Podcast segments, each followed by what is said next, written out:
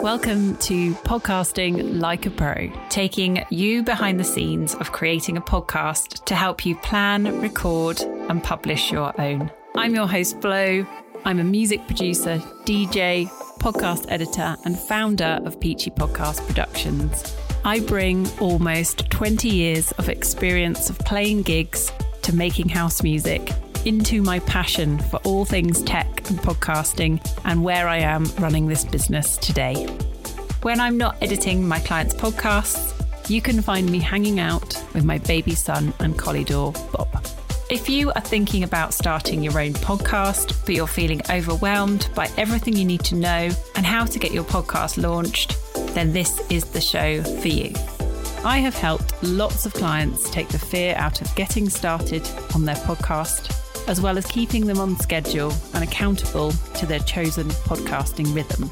Catch me for a brand new episode each week where I will share tips and tricks on everything from equipment to fighting your fears, strategy to hosting.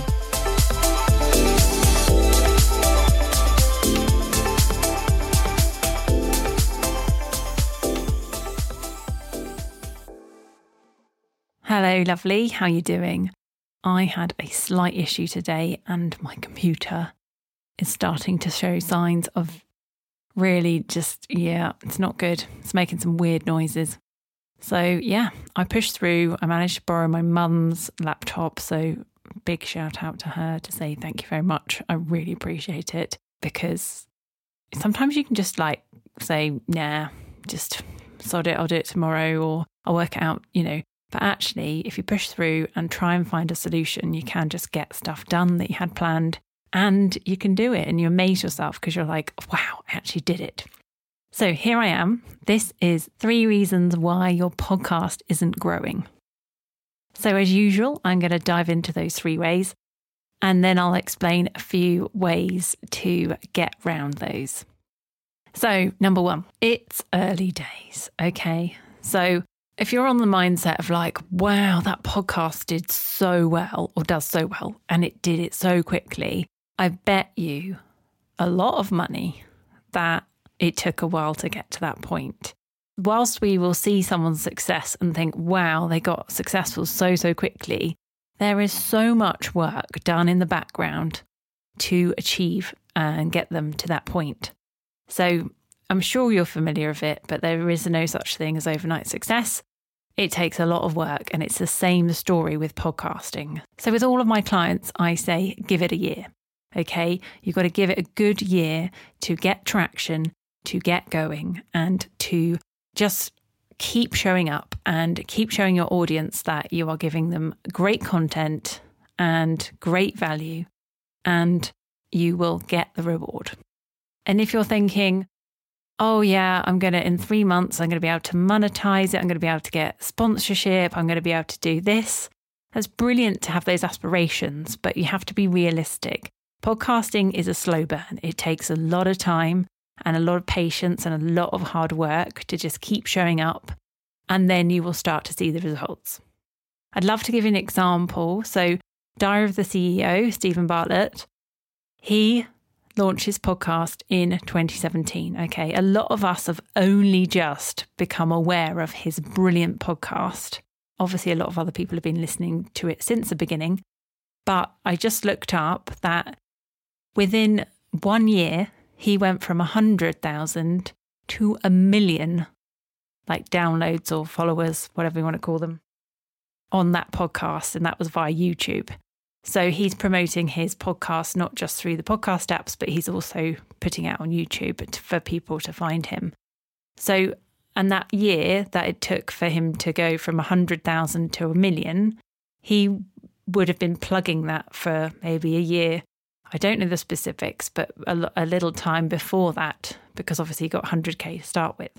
So the way I'd love you to think of that is like if you're getting 10, 10 downloads a week, but you want a thousand downloads a week, then you might be able to achieve that after a year. And that's the same kind of maths and the same metrics of like, oh my gosh, like that's what I could achieve. So the next one, number two, that you're not promoting your podcast enough. Okay.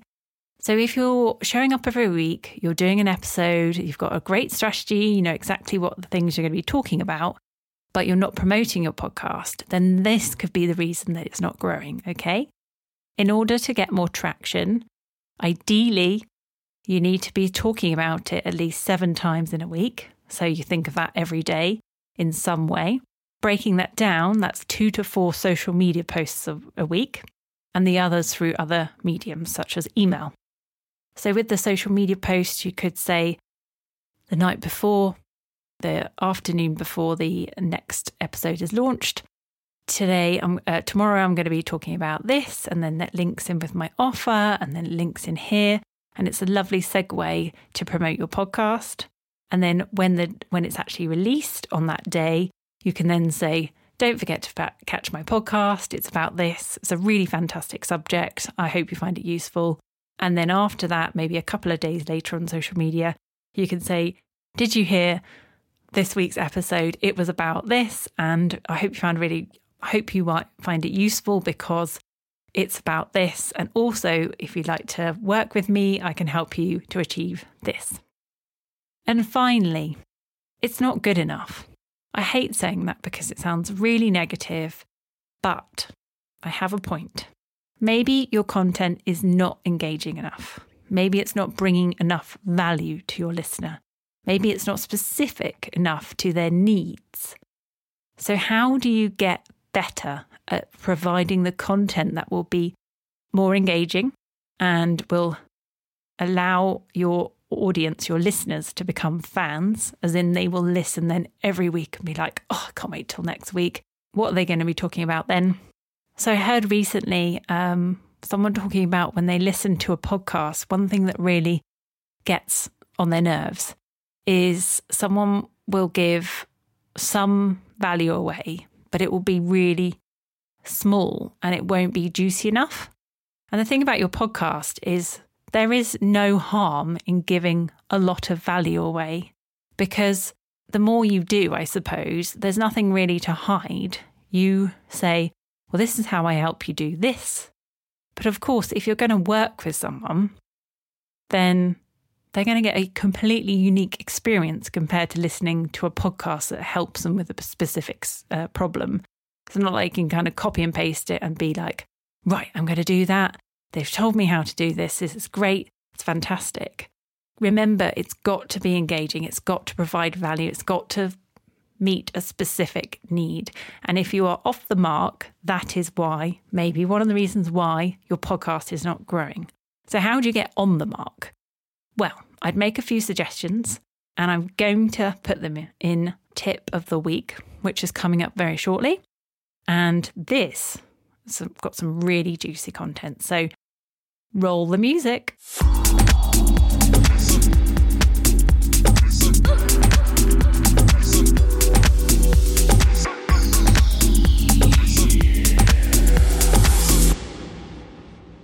So I thought I'd put this into this section because it's very valuable content. I'm going to give you some solutions as to why your content is not engaging enough, it's not providing enough value, and how to maybe think, how can I get it to be more engaging and double check that what I'm talking about is what the people want to hear that are listening to my podcast. Because at the end of the day, it is just you and the microphone. There's not like an audience here going, Yay! Or boo, you're not very helpful. I wanted to know about this. So you've got to have a sounding board. So, how do you do that? Well, I'm going to chuck it out there. How about you create a survey? So, that's one option. The other option is you could do a poll on stories on Instagram. Um, and I'm sure there's a slightly lighter, but bit, so the small option is do a poll on stories. You're not going to get well, depending on how big your audience is and how interactive your audience is, and also who's actually going to reply, because you might be able to specifically target the people that are listening to your podcast. So, say, for example, you've got an email list and you know some of the people in there listen to your podcast because they've personally messaged you and gone, oh, that episode was really helpful, or I really enjoyed this. To double check with those people, that would be a really good idea, actually, is vet who you want to ask whether it's hitting the right spots for them, because they'll also be able to help you with suggestions on what else you could be helping them with. So, again, niching down, making sure that you're specifically adhering to their needs and providing them with what they want. Obviously, in alignment with your business, so you're not going to start talking about gardening when you're actually a business coach. You know, you get the point. Okay, lovely. So that was it for today. It's lovely to know that I can pop up on another computer, get all recorded, and then get on to the editing. So um, hopefully, my beautiful 13 year old Mac is going to be okay, but it's not looking good. We are in A&E at the moment, and hopefully, my brother in law is going to make a great suggestion to fix it. If not, and we're off to the Apple shop, I'm afraid. But it's probably about time. so, anyway, see you next week, lovelies. You take care. Bye. Thanks for joining me today, lovely. If you would like to access a little bonus in addition to today's episode, why not go and download my latest freebie, Five Ways to Get Started in Podcasting? This is where I break down the five essential parts to getting you from wanting to start and into action. You can also find more tips and advice on my Instagram, which is peachy.pod and if you want a little handy click through for these, then you can find them in the show notes. Finally, if you did enjoy this episode, don't forget to rate and review this on your podcast app. See you soon, lovely. Have a good one.